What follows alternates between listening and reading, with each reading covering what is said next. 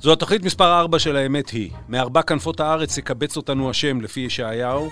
יצחק שמיר עמד בראש ארבע ממשלות. ארבעה בני משפחת דיין מנהלל היו חברי כנסת, וכך גם ארבעה מבני משפחת לוי מבית שאן. ארבעה בלבד הוא מספר פרסי הגרמי, בהם זכו הביטלס כלהקה, וארבע היה מספר החולצה של דוד פרימו ונדב הנפלד, שני הבלמים הכי גדולים שהיו פה. ארבע במאה היה המבצע שמכר הרבה ספרים והשאיר לסופרים אפס גדול. אז לפני שימכרו אותנו בזול, בואו נתחיל.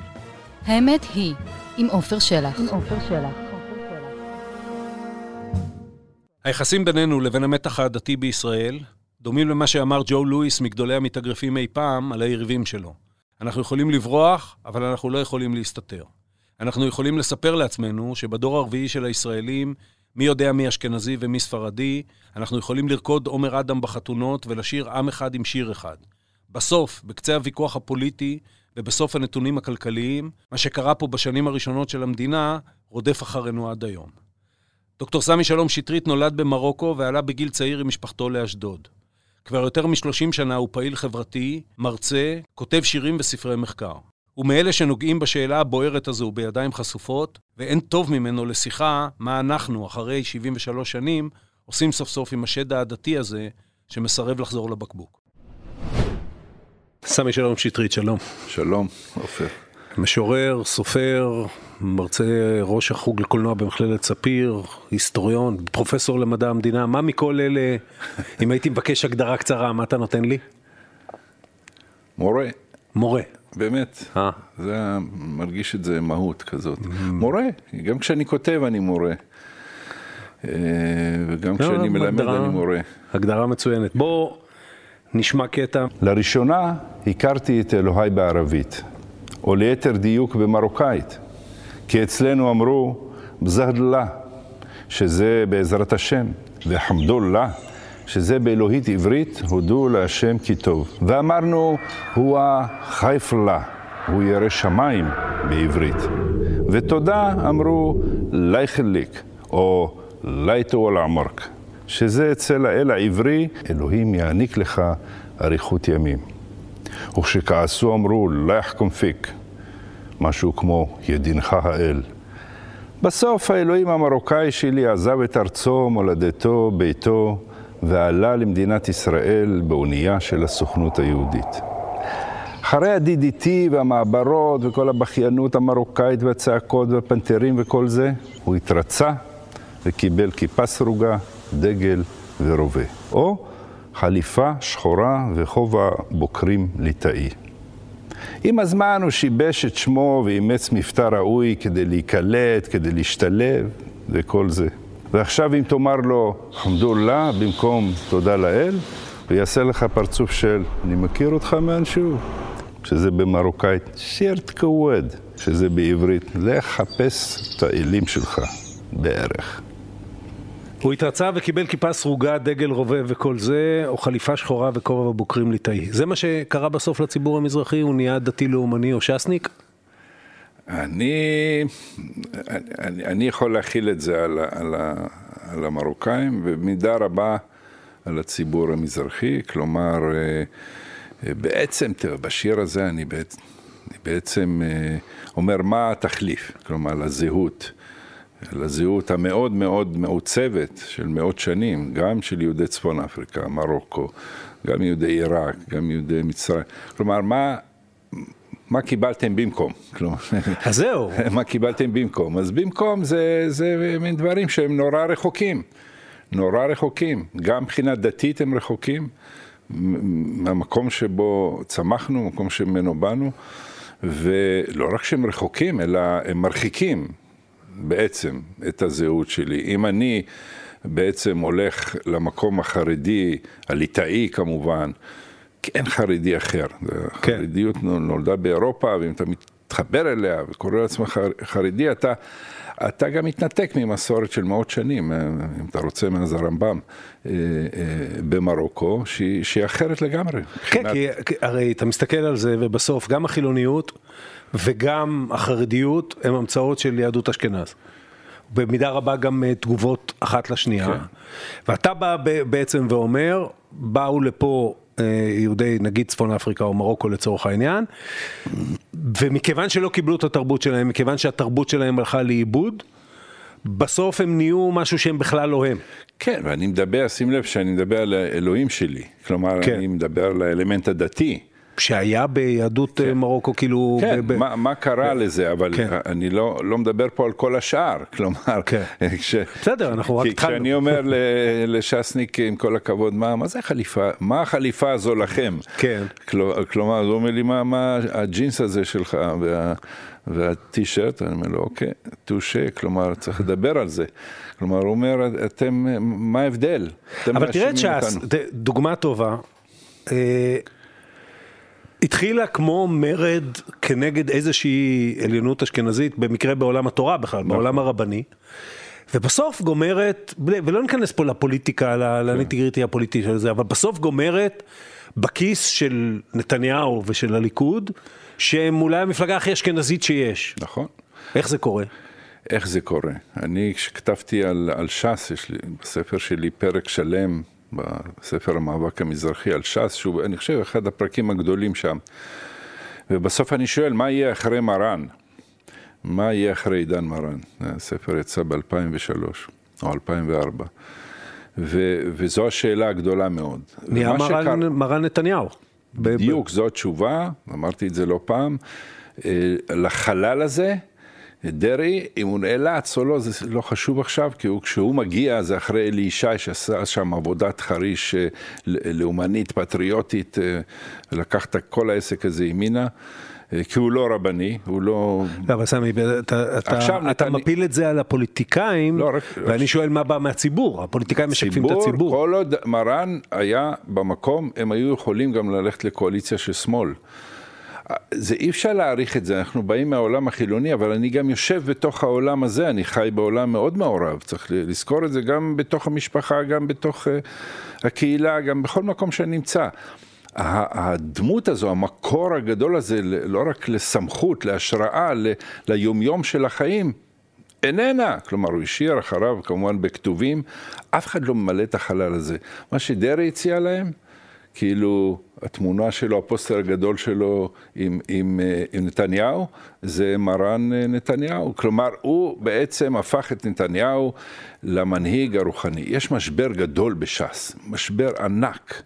אני לא מזמן כתבתי על זה איזשהו מאמר בעקבות האירוע של הנערים. יש שם משבר של זהות, מה, ש, מה שקרה בעצם, הצעירים שאנחנו רואים היום בתוך ש"ס, שבלי, בצדק, בלי הליכוד הם מרגישים אבודים מבחינת זהות, כי דרעי הוציא אותם בעצם מהעולם אה, דרעי. ש"ס הוציא אותה מ-84 והלאה עד היום מהעולם ה... נקרא לו הכללי, הממלכתי, רק אה, שנייה. אני רוצה, אני רוצה ברשותך, כן. ובעצם הסיבוב הגדול הזה ש, שהם עשו, שזה כבר הדור השלישי, כלומר זה דור, זה הילדים של הילדים של מי שהיו בהתחלה מייסדי ש"ס, הם ללא כלים להשתלב בשום, בשום זהות. כלומר, אין להם אה, שירות צבאי, אז דרעי התגאה ואמר, אנחנו משרתים בצבא, אנחנו יושבים בממשלה, אנחנו לוקחים אחריות ומעשית, אוקיי, אולי אלה היו מצביעי המחאה. היום הם לא בצבא, הם לא גם חרדים, הם גם לא מתנחלים, אין להם שום כלים להתחבר לשום כלום, די תלושים. ולכן הקסם הזה של יש מנהיג, הוא יודע והוא יודע לאן הוביל אותנו, ואנחנו איתו. הצבעת לש"ס, הצבעת לנתניהו. מהבחינה הזאת, לא רק הקלפי, עזוב את הקלפי, אלא זו תחושת כזב של... הנה, יש לי זהות בכל זאת. אבל אתה, אתה תולה את זה או, או מסביר את זה בהסבר שהוא מלמעלה למטה, שהוא בפעולה של הפוליטיקאים ובסוף ההקרנה של, הצ, של הציבור, ואני שואל על הציבור. לא, לא. מפני שהאחד, משני טעמים. אחד, מפני שאתה יודע, היו לי שיחות, לא מעט שיחות עם אריה דרעי כשהייתי בכנסת, ישבנו ביחד בכל מיני גופים, אה, ואריה דרעי הוא יונה צחורה, צחורה, יותר כן. צחורה ממני, כן? כן. חלק גדול מהח"כים של ש"ס הם כאלה. אני לא יודע לגבי, אני לא מכיר את מועצת חכמי התורה, אני לא יודע. אני יודע שהרב עובדיה בשעתו שלח את דרעי בשבת לשמיר כדי שישראל לא תתקוף בעיראק, כי זה היה פיקוח נפש. אה, אבל האלקטורט שלהם הוא אולי האלקטורט הכי ימני במובן הזה שעליו אנחנו מדברים שיש, והדבר השני, שה, ה, אה, שהמנהיגים בסוף מסתכלים על האלקטורט ואומרים האלקטורט הזה, גם כשנתניהו לא יהיה, הוא לא ייתן לי לצאת מהמקום הזה, כי זה נהיה המקום שלו עוד יותר מה, מהמקום של הליכודניקים. כן, ולכן הש"ס תתפרק. כלומר, היא תצטמצם לאותו גודל של אברכים אה, נאמנים, שגם, מה שנקרא, חשוב להם, התמורה היא אמיתית. אה, ארבעה מנדטים, חמישה מנדטים, והיא יכולה לחיות ככה לנצח. אבל היא לא, לא א', לא יהיו לה שאיפות לגדול אה, מעבר... למה שיש היום, והמאמץ הזה שהיא עושה היום הוא, אם הם ישבו באופוזיציה שנתיים שלוש, זה בכלל יהיה קטסטרופה מבחינתם. אבל כן, אני חוזר איתך לשאלה של הציבור. הציבור, כפי שהתחלתי לומר קודם, הוא, הוא חסר זהות, הוא, יש לו בעיה קשה מאוד. הוא לא לחלוטין מתנחלי, הוא לא, הוא לא חרד"לי אפילו, חרד"לי אתה צריך ללכת לצבא. הוא לא אה, אה, אה, חילוני, בטח שהוא לא, הוא לא ממלכתי דתי, זה, יש פה בעיה קשה מאוד. אז אולי אתה, הוא מגדיר את עצמו אתה... כ, כמשהו נגד הוא לא כל הדברים האלה. כן. הוא לא חילוני או, או, אה, או שמאלני תקרא לזה, כי זה גם מזוהה אצלו עם אשכנזיות, אז הוא, אז הוא מגדיר את עצמו לפי מה שהוא נגד. כן, והוא גם לא, אשכנזיות זה גם החרדים הליטאים מבחינתם. זה, זה אלה, כן. שאומרים אשכנזים, כן. מתכוונים אליהם כן. כמובן. אבל... מי אני, שמדיר אני... בנות מזרחיות מהמוסדות כן, שלו זה החרדים האשכנזי. נכון, עדיין כעס ועדיין איזה, אין להם כמעט שיג ושיח עם הממסד החינוכי החילוני, נקרא לו בדומיננטיות אשכנזית או לא, מה זה חשוב כרגע. אבל חשוב להבין, ש, ש, חשוב להבין את הנקודה הזו שאנשים, אמ, דור שלם, הדור הצעיר עכשיו, מחפש את עצמו. ולא ימין ושמאל, זה בכלל לא ימין ושמאל. כלומר, מבחינתם המבנה או הפרדיגמה הזו שנבנתה כש"ס, יש אה, מי שמורה את הדרך ויש לו אה, קצינים ויש אה, קציני מאות ואלפים וכן הלאה. כלומר, הדבר הזה מתפרק מול עינינו. כלומר, דרעי מחזיק את זה ממש, אתה יודע, תשאל כל אחד מי, מי, יושב ראש, מי ראש מועצת חכמי התורה של ש"ס. יהיה קשה, תעשה סקר.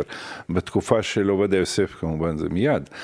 ולא חלילה שאני מזלזל, אלא פשוט אין את, אין את העוצמה הזו, הסמכותית הגדולה, היא לא קיימת. מרגע שהיא לא קיימת, העסק, זה מה שלפחות חשבתי שיקרה, העסק מתחיל להידרדר, ודרעי, להאשים אותו אי אפשר. הוא מנסה להחזיק את הדבר הזה ולתלות אותו בכל מה שהוא יכול. תלה אותו בנתניהו, הקולב הזה מתפרק עוד מעט, והשאלה לאן הוא הולך. אז בואו באמת אשאל, אני אשאל אותך אם אתה לא אופטימי מדי בתפיסה הזאת, אבל נעשה את זה אחרי שנשמע עוד קטע. בבקשה.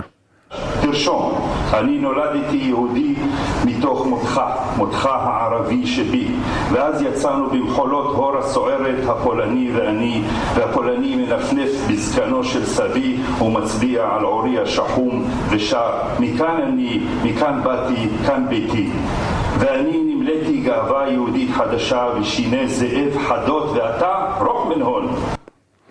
זה משיר שלך שנקרא ציור ללא קיר קסידה למחמוד דרוויש, כמובן שתרשום, זה כן. ההתייחסות לשיר המפורסם בתעודת זהות של דרוויש.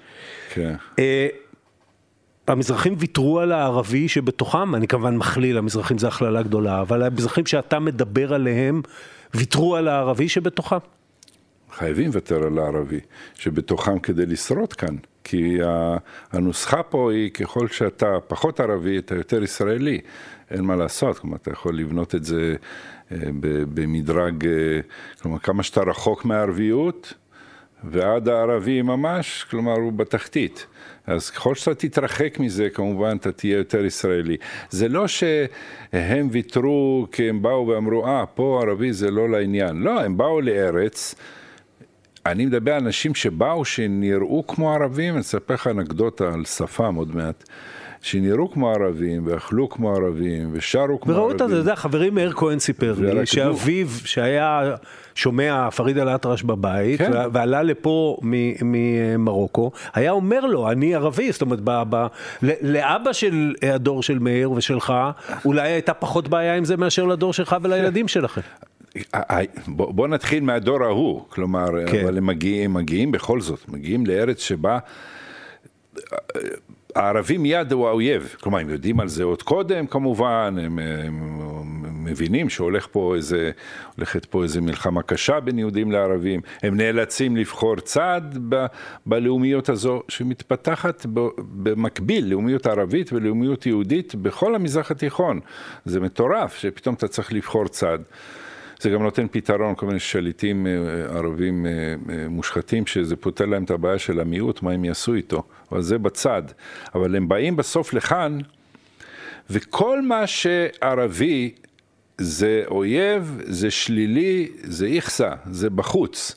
זה הרגע גם סיימו פה מלחמה, כלומר, זה, בן גוריון כותב למדריכי נוער, האיש הזה, האיש הזה היה לו זמן לכתוב איגרת למדריכים בתנועות נוער.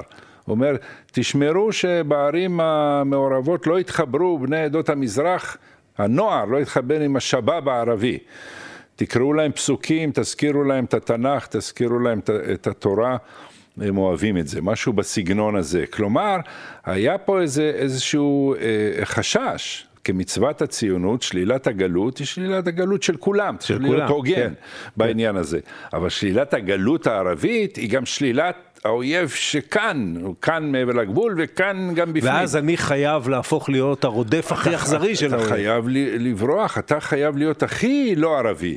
לאירופאי אין בעיה, הוא לא צריך להפריד את עצמו מכלום, הוא מופרד מעצם, מעצם היותו, מעצם אין לו שום אה, בעיה להגיד שהוא בא מאירופה, שהוא ברח מאירופה, שהוא ניצל מאירופה, זה לא חשוב. אתה מגיע ממש או מהמזרח התיכון מסביב, תמיד הייתה פה תנועה. של, של יהודים, גם מהמגרב, גם מעיראק, גם זה, זה לא משהו שנפסק, תקופה העות'מאנית, הבריטים פתאום עצרו, אבל זה היה מרחב אחד גדול בשביל כולם. אבל פתאום אתה מגיע לארץ שבה לא רק זה הערבי, גם קורצים לך עין, זה לא הערבי שהיה לך בבגדד. ששלט בך והיית צריך להיות נחמד וחבר וטוב ומנומס. פה זה ערבי שאתה שולט בו, תסתכל. הם תחת ממשל צבאי, תסתכל איך הם בורחים בחולות, משאירים את הנעליים, תסתכל. כלומר, תרים, תרים את הראש קצת למעלה. ויש מספיק אנשים שלקחו את זה והעצימו את זה אפילו, מתוך, אני מדבר, מתוך המרוקאים, מתוך העיראקים. אה, לפני שנגיע ל- ל- לאפשרות ל- להפוך את זה, או אפרופו החלק הראשון של השיחה שלנו, אני רוצה להפוך עליך את התפקידים. אתה הזקן מפלונסק כשאתה מדבר עליו. אתה, אתה דוד בן גוריון, שצריך להקים פה, לעשות פה איזה ארבע מהפכות בעת ובעונה אחת. זאת אומרת, להקים פה עם, להפוך, להקים פה, אה, אגב, בן גוריון חשב שהוא מקים פה עם, הרי הוא, אתה אמרת, הוא שלל את הגלות באשרי, ל- להקים פה מדינה בתנאים מאוד קשים. מה היית עושה אחרת? להקים, להקים עם גם כן. כן, כן, לגמרי, הוא בשבילו, הוא ראה יהודי חדש, והוא... כן, הוא ראה כור היתוך ויהודי חדש. הפריעו לו היהודים באמריקה. מהבחינה הזאת הם הפריעו לו. אז בתבונה של 70-80 שנה אחר כך, אני נותן לך, אתה בן גוריון, אתה נמוך ואשכנזי. אני, מה, אני, אני, אני הייתי עומד על הראש וחושב חצי שעה, אוקיי, עשה. אבל לומר את האמת, אה, הייתי מעדיף להישאר בנקודת המבקר. אני, אני יכול להגיד כמה דברים, כמובן. אני לא, אני, אם אני לוקח את כל כולו, הוא לא רק שולל את הגלות, הוא גם שולל את הערביות. הוא מציע, לה, אומר לחברים, תשמעו, אולי נציע להם להתגייר, כל הערבים שנשארו פה מ-48, שאמרו לו, עדיף, תשמור את זה לעצמך. כלומר, שזה דבר פסיכי לחלוטין, כלומר, אבל מראה לך את החשיבה שלו מהבחינה הזאת.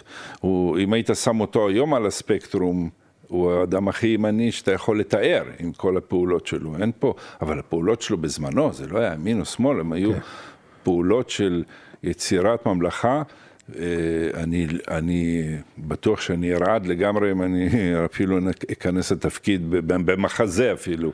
כי, כי הוא בעצם הולך להמר פה על קופה מאוד גדולה.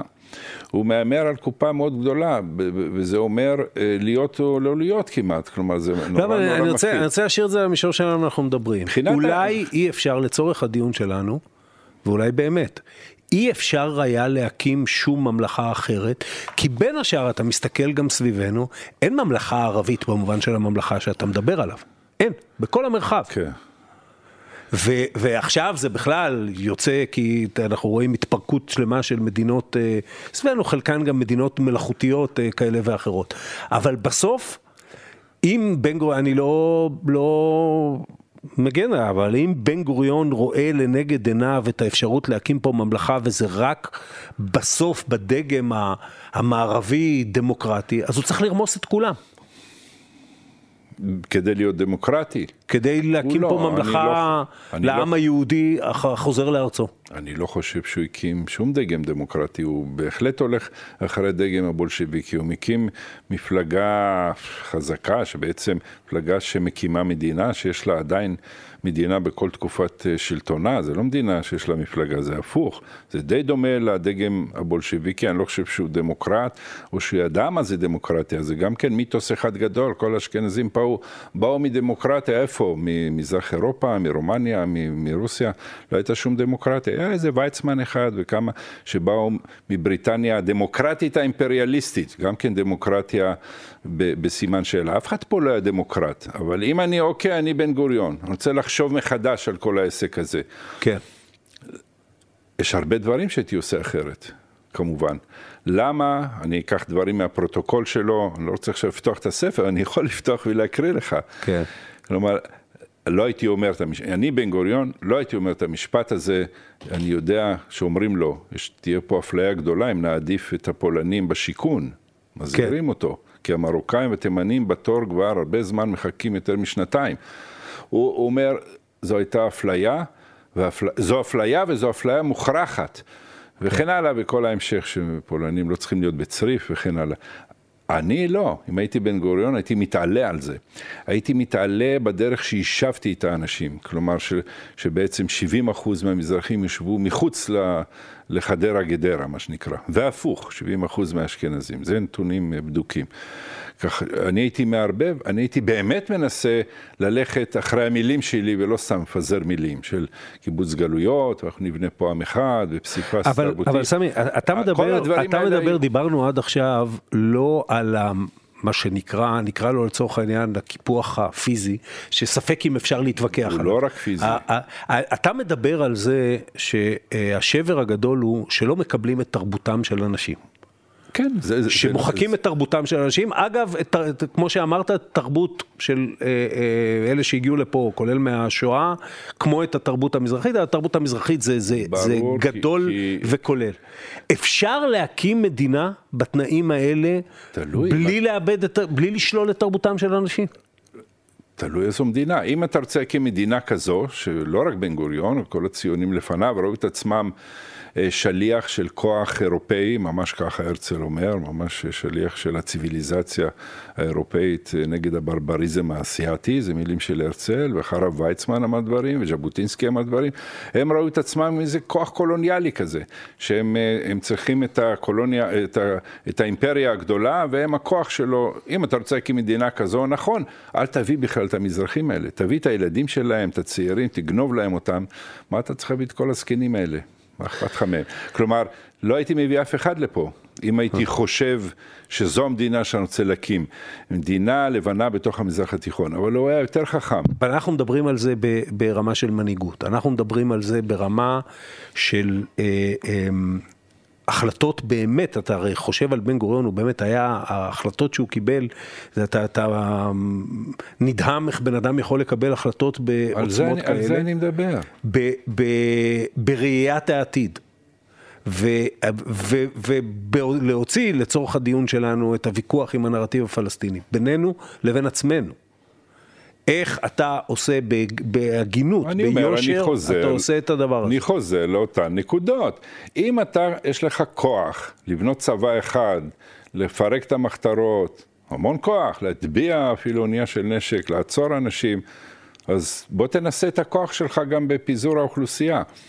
בוא ותיתן צו לאומי שאתה חושב שאנשים צריכים לצאת מתל אביב, צריכים לצאת מהמרכז, או כל העולים שמגיעים מאירופה צריכים ליישב ובכוח ליישב, כי גם שלחו אותם לשבת בכל מיני מושבים בצפון ובדרום, והם ברחו משם, כן. אפילו רומנים. כן. ברחו, נבהלו, זרקו אותם בסו, ב, ב, בשום מקום. ברחו, אבל לא ברחו סתם, ברחו עם עזרה, כן? בוא תפעיל את הכוח שלך של פיזור אוכלוסייה אחר. אתה יודע, אמר לי... לא, את, מי הוא שולח? את האנשים שהם חסרי אונים. כן. שהם לא מדברים יידיש, שהם לא יודעים איפה הם בכלל, שהם לא מזהים את המפה, אין להם גם עם מי לדבר. אין להם אנשים לרפרנס בכלל, למי לפנות. זה היה המצב. בוא תעשה את זה. בוא אחר כך תקים מערכת חינוך שבאמת אתה מאמין לפי מגילת העצמאות ש, ש, שלך, שהיא, שלא סתם זרקת שם מילים יפות, באמת הרבה מילים יפות שאם היו מתגשמות, היה פה מקום נפלא, הלוואי. באמת, אני נאחז במגילה הזו, כמו שהשחורים באמריקה נאחזו ב, ב, ב, בחוקה ובמגילת העצמאות. כי לא כתוב שמותר להחזיק עבדים בשום מקום. עכשיו, בוא תיקח את זה ותגשים את זה. בוא תקים מערכת חינוך באמת שוויונית, ולא תלך אחרי אנשים שלך, נגיד אם אתה כזה מתקדם, שאומרים לך, האנשים האלה באמת מפגרים. הם לחלוטין מפגרים מבחינה קוגניטיבית, הם לא ממש צריכים ללמוד. עד 62 לא היה פה תיכון, בשום אזור, בשום יישוב מזרחי. כלומר, כל כך הרבה זמן. כל כך הרבה זמן שאתה היית ראש ממשלה. בוא, בוא נדבר. מהבחינה כן. הזאת אני יכול לחזור על עוד דבר ועוד דבר ועוד דבר. בוא נגיד חמישה דברים, שאם הוא היה עושה אותם אחרת, או הפוך, לא רק אחרת, הפוך, היינו במקום אחר. מה איבדנו, אנחנו, הישראליות, מה הישראליות איבדה בנכסים רוחניים בסיפור הזה? אתה אה, הספרת לי שערכת בשעתו אנתולוגיה של 100 משוררים שוררים וסופרים. סופרים, אה, מרוקאים שאולי... מזרחים. מזרחים. כן. שאולי קומץ מהם יהיה מוכר לי בתור חובב ספרות עברית. אה, אנחנו רואים את יהדות, אה, אלה מיהדות צפון אפריקה שעברו למשל לצרפת ונהיים שם אליטות. בוודאי, אני לא יודע אליטות כשכבה, כן. אבל בוודאי מייצרים מתוכם כן. חתני פרס נובל ואומנים גדולים כן. וכן הלאה. מה איבדה התרבות הישראלית, הרוח הישראלית, מאי ההבנה הזה? קודם כל כמותית, איבדה חצי, היא ויתרה, לא איבדה, היא ויתרה על חצי מה, מהכוח האינטלקטואלי של העם שלה. ברגע שאתה אומר, חצי מהאנשים פה לא מסוגלים, באמת בוא נלמד אותם לעשות משהו עם הידיים, זה פחות או יותר ככה דיברו. אנשי חינוך פדגוגיים, אנחנו יכולים להיכנס לזה עד מחרתיים. שבינתיים ילמדו לעשות משהו עם הידיים, ייקח קצת זמן עד שהעסק הזה יעבוד. הם לא רגילים לכל כך לימוד, אמר אה, זלמן שזר. לא רגילים כל כך הרבה לימוד. מה נעשה כשהם יגמרו בית ספר יסודי, מה נעשה איתם? הוא באמת היה מבוהל, כי הוא לא הכיר אנשים שגמרו מעבר לבית ספר יסודי. ככה שמבחינה הזאת, קודם כל ויתרת על חצי מהאינטלקט, ויתרת על חצי מהנכסים התרבותיים, אם אתה באמת מאמין שהם תרבותיים. איבדת אינטלקט, איבדת אה, תרבות, איבדת אה, רוחניות, איבדת גם את ההזדמנות באמת לייצר פסיפס תרבותי. איך אנחנו יודעים? כי אנחנו רואים היום. כלומר, אנחנו רואים אחרי מלחמות ומאמצים, בכל זאת עדיין, שבמשרד החינוך מתעקשים אה, להחזיק תוכנית לימודים מאוד מאוד יורוצנטרית, מאוד יהודית, אירופאית, למרות כל הוועדות וכל הסיפורים. נראה מה יהיה עכשיו. כל פעם אנחנו אומרים, נראה מה יהיה עכשיו. ו- ו- ובעצם... אה, יצרת פה, החלטת, אני מבין את זה, מאיפה זה בא, כי אתה בונה עם, זה מה שאומר בן גוריון, הוא בונה עם חדש, יהודי חדש, ואתה רוצה נרטיב אחד, אתה רוצה כמובן דגל אחד, נרטיב אחד, סיפור אחד, היסטוריה אחת, ספרות אחת, אבל אתה מחליט שהם לא סתם אחד ואחת, אלא הם ממקום אוריינטציה מאוד, מאוד ברורה. כלומר, אם אני יושב בכיתה, אני כילד עולה חדש, ומאוד אוהב, מאוד, אני מתאהב, כתבתי איזה מאמר בביאליק, ממש מגן חובה. כלומר, המילים הראשונות בעברית, חוץ מתורה ובית כנסת, המילים האלה, זה, זה, אני חושב, שם התחיל כל המנגינה אצלי של, של מה זה שירה, פואטיקה בכלל, כל כך התאהבתי בזה, אבל לאט לאט אתה מבין שאתה לא קיים. או הסיפורים שמספרים בבית, כנראה זה אגדות, או שההורים שלך הוזים, מספרים כל מיני סיפורים, גם על החיים שלהם עם הערבים, גם בכלל להגיד שהיה לנו טוב, זה כאילו, צריך בשקט להגיד את זה. מה פתאום היה לך טוב? הבאנו אותך לפה כי היה לך רע. וכל הנרטיב שאתה מקבל מהכיתה, מספר הלימוד, מהמורה, זה הסמכות של המדינה, הוא בעצם נגדך.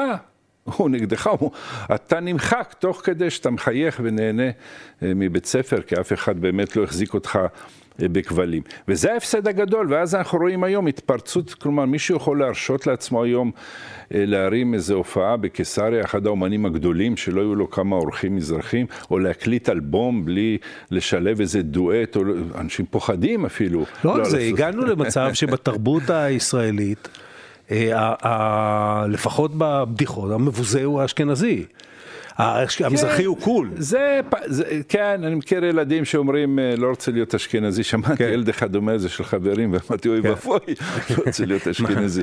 אבל, אבל אה, אה, מהבחינה הזאת, כלומר, זה, זה הפסד גדול, כי היום אתה רואה, כלומר, אתה בהחלט רואה, ובהחלט זה קרה לא כפסיפס, כי היום יש לך...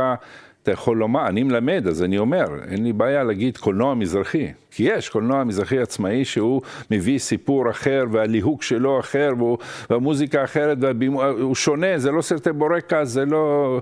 אה. אה, זה. ויש ספרות מזרחית. אין שום ספק, ויש ניצנים של, אה, של תיאטרון מזרחי, ויש חשיבה, שיח מזרחי באקדמיה, שמדברים עליו לא בציניות ולא בכלום, כלומר הוא באמת קיים, הוא שיח. משמעותי, יש לו טרמינולוגיה, והוא נמצא שם. עכשיו, זה התפתח מלמטה, זה התפתח במאבק. יכול להיות שזו הדרך היחידה שזה יכול להתפתח. בוא אה, נדבר אם יש דבר כזה שמאל מזרחי, אז בשביל אה, להתחיל את זה, אה, הנה עוד קטע, בבקשה. החלטתי להופיע בפניכם לא כמשורר פוליטי, לא כאיש רוח ולא כפעיל חברתי, אלא כחייל לשעבר בצבא הישראלי, כמי שהלך, כמו אלפים אחרים, עיוור אחרי אריאל שרון ורפאל איתן אל מעמקי ביירות בקיץ 1982. מלחמת ברירה פוליטית, כפי שהגדיר אותה בגילוי לב מנחם בגין. אני דובר אליכם כמי שהבין בתוך המלחמה שמלחמות נועדו למלכים וקיסרים, לגנרלים ובעלי הון. לאלה שלעולם לא מתים במלחמות, אלה שניזונים ממלחמות. החיילים הולכים בתום לב, בנאיביות אפילו. אני מכל מקום מעיד על עצמי שהייתי תמים, נטול ספקות. אבל החיילים תמיד מפסידים. כל החיילים, מכל הצדדים. גם מי שחוזרים בנס. ואכן, בנס יצאתי גם אני ללא שריטה, לפחות למראית עין. זה נאום שלך בערב הזיכרון האלטרנטיבי בשנה שעברה, הערב המשותף של משפחות אה, אה, יהודיות ופלסטיניות. אבל אם לחבר לחלק הראשון של השיחה שלנו, ולהסבר שנתת על הזיהוי של חלק גדול מהציבור המזרחי עם שלילת הערביות, עם נס שנקרא לו ימניות לצורך העניין. האם השמאל המזרחי, במובן המובהק שאתה מדבר עליו ומייצג אותו. הוא לא איזה אליטה קטנה שהימין לא מקשיב לה למרות שהיא מזרחית והשמאל לא מקשיב לה כי היא מזרחית. קודם כל צריך לומר על השנים שבהן התעצב המזרחי או, או הקולקטיב המזרחי כ, כלא ערבי, שנות העיצוב זה תחת מפא"י. כלומר מהבחינה הזאת אה, אין הבדל בין בין מפא"י לליכוד, מבחינת... כן, אנחנו מדברים על שמאל ימין שימינו. לא יכולים להגיד כמו שאמרת, מפא"י הייתה היום בעמדות שלה, אולי במיצוב הפוליטי היינו מדברים אחרת, בעמדות שלה הייתה ימין מובהק. לא, אני, מה שאני מנסה להגיד זה ששנות העיצוב הקריטיות, מה שנקרא כן. מגיל אה, שנתיים עד חמש, אלה שנים מאוד מאוד אה, חשובות, וצריך לזכור תמיד מתי זה קרה. זה לא קרה בזמן הליכוד. אחר כך זה כבר היה סיפור אחר. אז זה קודם כל. מבחינת uh, שמאל מזרחי, uh, תמיד היה פה שמאל מזרחי. מאז, מאז ומתמיד, ממש מראשית המדינה. צריך לומר שבהחלט חלק גדול ממנו זה אנשים שבאו מתנועות שמאל, באו כבוגרים כבר. Uh, כמו סמי מיכאל ואחרים שהגיעו מעיראק, והצטרפו למפלגה הקומוניסטית, כי זה השמאל היחיד שמצאו באופן טבעי, מבחינתם זה היה השמאל. ו- והם לא ראו שמאל שבו מפרידים יהודים מערבים, הם לא, לא הכירו דבר כזה. ו- ואחר כך אנחנו ממשיכים הלאה ואנחנו רואים שיש, שיש, שיש כל הזמן שמאל, אנחנו רואים אפילו מפגשים אה, עם אש"ף, גם כשהיה אסור להיפגש עם אש"ף של קבוצות שמאל מזרחיות, גם בטולדו, גם מחמוד דרוויש, ארז ביטון, זה לא אנשים שמאלנים קיצוניים, ארז ביטון, מה הוא, הוא אה, התמודד בפריימריז של העבודה, זה לא, כן, ושלמה בר וכל מיני חבר'ה כאלה שהלכו להיפגש עם, עם נציגות פלסטינית, היה אבו מאזן בראשם, ו, וקרא להם אה, ברכה מאוד מאוד יפה, וקראו שירים, גם דרוויש, גם אחרים. אלה היו אנשים, ולפני כן הם היו ברומניה ופגשו משלחת של אש"ף. ואני מדבר על מזרחים בשנות ה-80. אה, ומזרח אל השלום, שהיא ממש תנועה מובהקת, אבל אין, אין שמאל המוני, אם אתה פוליטיקה, שואל. על פוליטיקת הזהויות של זמננו.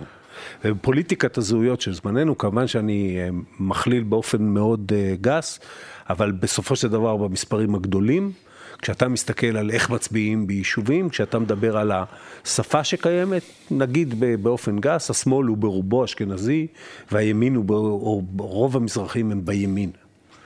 לא זה... יודע, לא יודע להגיד את זה, יכול להיות שזה מיתוס או תדמית.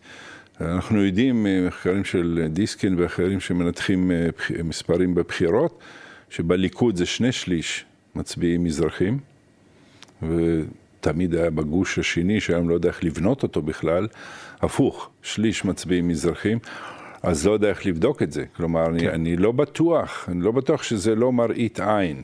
כלומר, אפשר uh, ממש לספור אפילו מנדטים שהצביעו ליכוד או הצביעו ממש ימין, ותלוי מה זה ימין.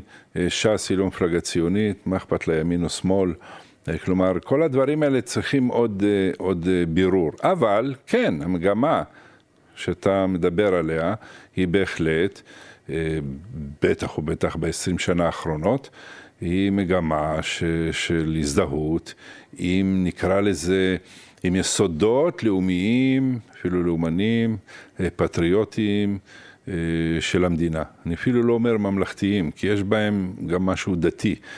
אה, יש גם פן הדתי שמצטרף לזה מהבחינה הזאת. גם אם האנשים לא דתיים, זה ממש לא חשוב.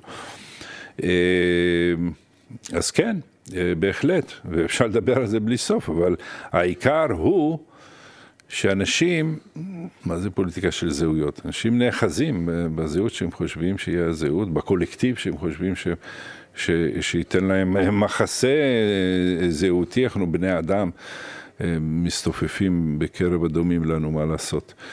אה, וכן, אני חושב שכן, זה מבחינת האנשים הפתרון. הפשוט, הקל. אני מדבר על אנשים שלא עכשיו הולכים כל יום להתמודד בסמינרים עם, עם סוגיות של זהות ו, ולשבור את הראש. יש פה משהו נורא פשוט. האנשים האלה רואים בנו שווים. אנחנו זוכרים שבהורים שלנו האנשים ההם לא ראו שווים. אנחנו ניצמד לזה. ו, ו, וכאילו אין דרך חזרה. ברור שיש, זהו, ברור שיש דרך חזרה, והיא קורית מול העיניים שלנו כל הזמן. הליכוד הוא לא 48 מנדטים, עם כל הכבוד. אה, בא אחד כמו כחלון ולוקח עשרה מנדטים מתוך הליכוד. כלומר, יש תנועות כל הזמן. כלומר, מהבחינה הזאת... זה לא רק אני אומר, זה חוקרי בחירות, התזוזה הכי משמעותית על, על, על הקשת הפוליטית היא של מזרחים, לא של אשכנזים. בדרך כלל אשכנזים מאוד פיקס, גם אם משתנות שמות המפלגות, משתנים שמות המפלגות.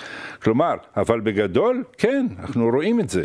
אתה רואה עתיד לתנועה, לתודעה, לאו דווקא אני מדבר על, על לתודעה שתגיד, משום שאני מזרחי, משום שאני בחלקי ערבי, אפרופו תחילת שיחתנו.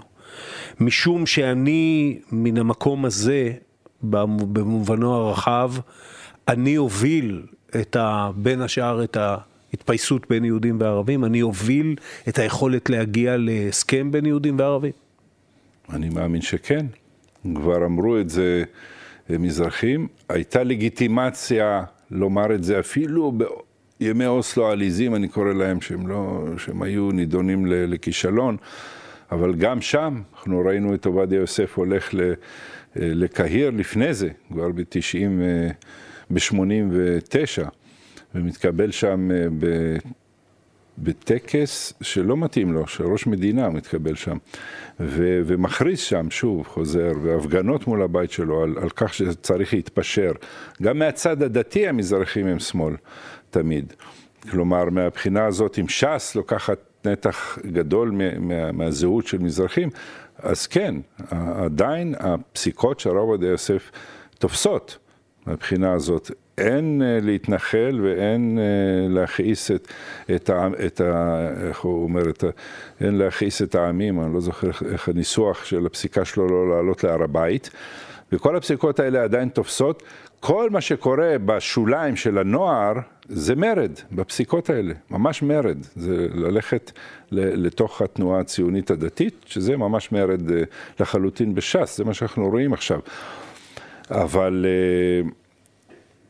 אני חושב שכן, אני רואה יותר ויותר צעירים, זה מה שמפתיע אותי כל הזמן, יותר ויותר צעירים שמתחברים לחלקים, אי אפשר, זה לא, אין זהות מונוליטית, אין, לא, אין דבר כזה פה, אין אשכנזי שאין בו מזרחיות ואין אה, אה, מזרחי שאין בו מערביות, אנחנו בכלל מהמגרב, הכי מערב שיש. אני, אני אה, אה, רכשתי השכלה באמריקה, לימדתי באמריקה, כלומר כמה מזרחי אני כבר יכול להיות, הייתי שם יותר ממה שהייתי במרוקו זה בטוח, וכמעט אה, מספיק שנים מה שהייתי פה. מהבחינה הזאת, אני לא חושב שיהיה פה שום דבר טהרני מבחינת זהות. כלומר, רק מזרחים יעמדו ויגידו בזכות לא, זה, לא רק. לא יקרה, לא. אבל... אבל אנחנו, אנשים שערים, כמו שאתה אומר, לשורש המזרחי שיש בנפשם. אנחנו צריכים מנהיגים כאלה, כן. אנחנו צריכים ש, שתיווצר סיטואציה כזו. אה, שיעמדו אנשים ויגידו, אה, וידברו אחרת. יש רגעים מרגשים ומאכזבים שלפיהם אני בוחן את זה.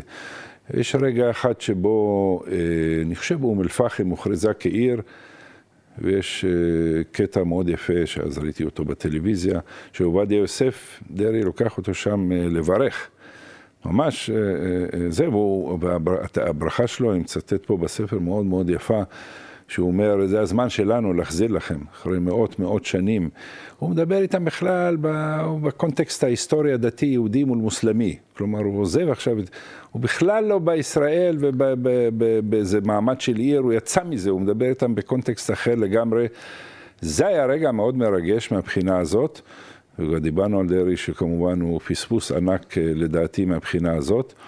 והיה רגע מאכזב של דוד לוי שלא הולך לוועידת מדריד, אה, שמיר אחרי זה מכה על חטא, כן. הוא לקח איתו את נתניהו לשם, הוא בכלל מינה לו סגן שישמור עליו, כלומר זה ה... זה ה... איך אומרים, האכילס הזה ש... ש...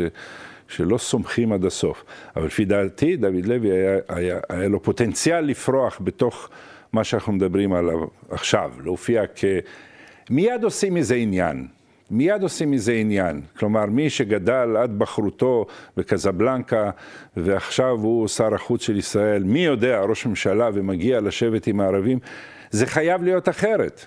זה חייב להיות אחרת, כי אתה לכוד בתוך המרכיבים האלה של הזהות הערבית שלך. אתה לא יכול, כמה אתה יכול לברוח מהם, ובעצם כל הסביבה הערבית תגיב אליך ככה. מהבחינה הזאת. עכשיו, לא שהם ינטרלו אותך מהישראליות או מהמחויבות לביטחון ישראל, זה בטח שלא יקרה, כי אלה אנשים מאוד אחראים והם בתוך סוד העניינים ויודעים טוב מאוד. מהים עד הנהר חייבים למצוא פה סידור, כי החיים פה הם לא חיים.